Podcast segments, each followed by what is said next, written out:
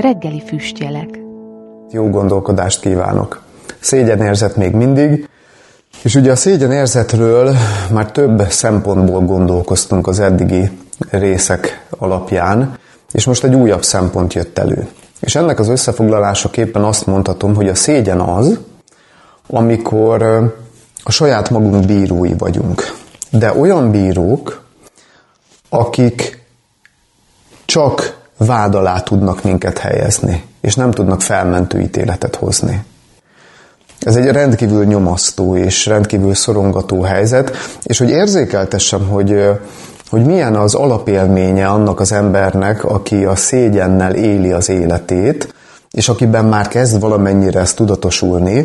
Na, ehhez szeretnék szemléltetésképpen egy rövid kis levelet felolvasni. Ezt egy illetővel váltottam az interneten néhány levelet, amikor tartottam egy hosszabb előadást a szégyenérzetről. Ezt ennek a videónak is az aljának a leírásnál oda szoktam rakni linkbe. Érdemes meghallgatni. Amikor azt meghallgatta, megkeresett engem, és, és váltottunk egy pár szót. És az egyik válaszában írta a következőket, egy személyes megosztás.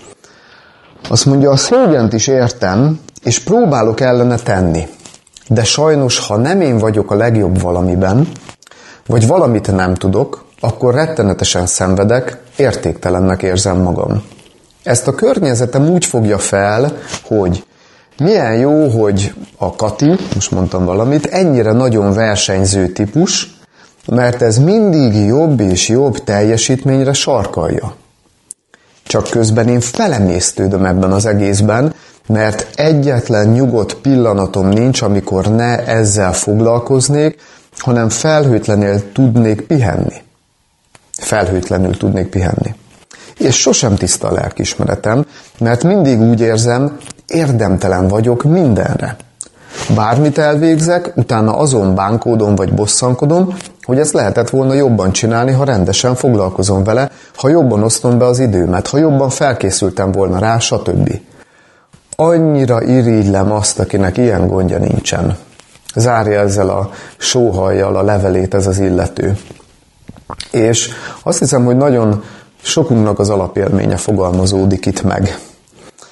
És hogyha tudtál ehhez kapcsolódni, vagy voltak benne olyan részek, amik rád is jellemzők, akkor jó, hogyha tudod, hogy a szégyenérzet van a háttérben. És ezzel kell dolgozni, ezzel kell foglalkozni, ezzel kell valamit kezdeni. És tudd azt is, amiről már volt szó, de itt megint el kell mondanom, hogy ennek a, ennek a, ennek a vádnak, ennek az önvádnak az alapüzenete az az, hogy sohasem lehetsz elég jó. Ebből indul ki minden. Körülbelül ezt úgy képzeljétek el, hogy a szégyenérzet az alap. A szégyenérzet a gyökér probléma. És ez egy olyan tényleg félelmetes és nagyon nem kívánatos érzés, ami aztán nagyon sok más lelki nyavajában, beteges, diszfunkcionális lelki magatartásban nyilatkozik meg, mint például megfelelési kényszer. Hogy mindig jobbnak kell lennem, mert biztos a másik azt várja. Vagy a pihenni nem tudásnak a képtelensége. Hogy, hogy nem tud az ember, a szégyenvezérelt ember csak úgy elnyúlni egy picit a heverőn, és elmélkedni egy kicsit, felüdülni egy kicsit, pihenni, hanem állandóan a tevékenységnek, a bizonyítási kényszernek a, a lázában ég. Vagy az önvád is egy ugyanilyen jelenség, amit a szégyen generál. Jó, ezt csak azért akartam elmondani, mert hogy amikor próbálunk gyógyulni, de próbáljuk megtalálni az elakadásainkat az életünkbe, akkor nagyon sokszor csak a tüneteket kezeljük, mert nem tudjuk, hogy mi a gyökér. Nagyon sok lelki nyavajának a gyökere a szégyenérzetben keresendő, és ezt kell kezelni, erről kell beszélni, ezt kell kutatni. De hadd idézzek még egy gondolatot, ugyanis ez az önvád, amikor önmagunk bírói vagyunk, és csak elítélni tudjuk magunkat, erre egy, egy nagyon felszabadító gondolatot olvastam a Bibliában, mégpedig a korintusi első levél negyedik fejezetének a harmadik, negyedik verse. Egy nagyon-nagyon egyszerű gondolat, ezt hadd olvassam fel nektek. Rám nézve pedig igen csekély dolog, hogy ti tőletek ítéltessem meg, vagy emberi ítéletnaptól. Sőt, magam sem ítélem meg magamat. Mert semmit nem tudok magamra nézve, de nem ebben vagyok megigazulva, aki ugyanis engem megítél, az Úr az. Na, milyen tanulságot vonhatunk le ebből a tényleg egyszerű gondolatmenetből, mégis egy felszabadító, felszabadító gondolatból.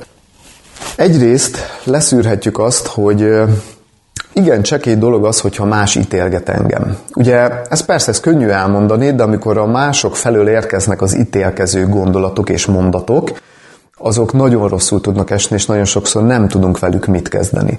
És azt is ki kell jelentenünk, hogy amikor más ítél meg engem, és van arra alkalom, vagy ez nyilvánosan történik, az mindig egy megszégyenítéssel is jár. Tehát az ítélkezéstől sem elválaszthatatlan a szégyenérzet. De nyilván az a tanács itt, hogy ezzel, ezzel ne foglalkozzunk. Jó, az nem egy ilyen könnyű dolog, persze, én ezt tudom, most ebben nem tudunk elmélyedni, de a lényeg, hogy azt mondja Pál apostol is, hogy igen csekély dolog az, hogy ti megítéljetek engem. Azt mondja, sőt, magam sem ítélem meg magamat. Tehát, hogy sokan eljutunk odáig, hogy csúnya dolog az ítélkezés, és általában az ítélkezést mindig abban az értelemben használjuk, hogy megítélünk másokat. És nagyon helyes, hogyha erről leszokunk, erről a e, magatartásról, de akkor ne felejtsük el magunkkal szemben sem érvényesíteni ezt. Hogy magunkat se ítéljük meg. Mert amikor meg magunkat ítéljük meg, akkor az meg egyenlő az önváddal.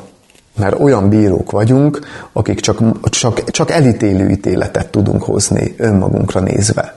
Nem nagyon tudunk objektívek lenni a saját életünk tekintetében, és ezért fejezi be Pál apostol úgy, hogy egyetlen ö, objektív ítélet van, ami feltárja az igazságot és a valóságot a maga teljességében, és ez pedig az Isten ítélete, és nagyon egyszerű, ő lát minden körülményt, és ezért tud egyedül ő igazságosan ítélni, de ez az ítélet, ez nem nélkülözi a szeretetet sem.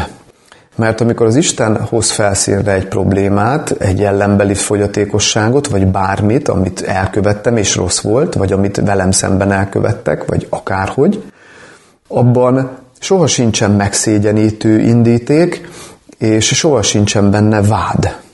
És amikor valaki így kap egy tükröt maga elé, és így nézhet bele abba a, az önismereti tükörbe, hogy ú, ezen változtatnom kéne, akkor az sokkal inkább lesz felszabadító, semmint ijesztő. Egyedül így lehet. És ezért mondja, hogy magam sem ítélem meg magamat, egyedül az Isten ítél meg engem, és én egyedül erre hallgatok. Nem arra, hogy mit mondanak mások, meg nem arra, hogy az önvád, amit a szégyenérzet generál, mit mond, hanem megpróbálok egy olyan ö, ítéletre hallgatni, ami tökéletesen száz százalékig igazságos és szeretetteljes is. Úgyhogy nagyon fontos, sokszor egyébként nehezebb megtanulni, hogy elhagyjuk az önítélkezést. Hogy kilépjünk az önmagunk bíráinak a szerepéből, akik csak elítéléssel tudunk lenni saját magunk iránt. Sokszor könnyebb abba hagyni a mások ítélgetését, de magunkat meg lenyomjuk a föld alá, meg elássuk magunkat idő előtt, amikor erre sincsen semmi szükség.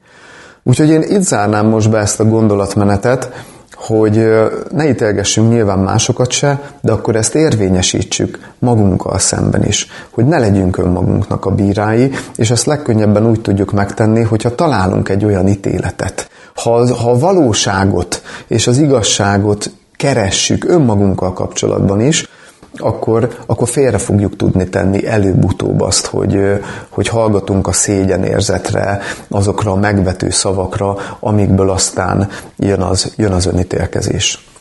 Itt zárnám le ezt a mai gondolatmenetet, várlak benneteket továbbra is, még mindig a szégyenérzetnél járunk, még mindig újabb szempontokat szeretnék előhozni, és majd egy kicsit később a megoldás felé is elmegyünk. Addig is szép napokat kívánok, minden jót, sziasztok!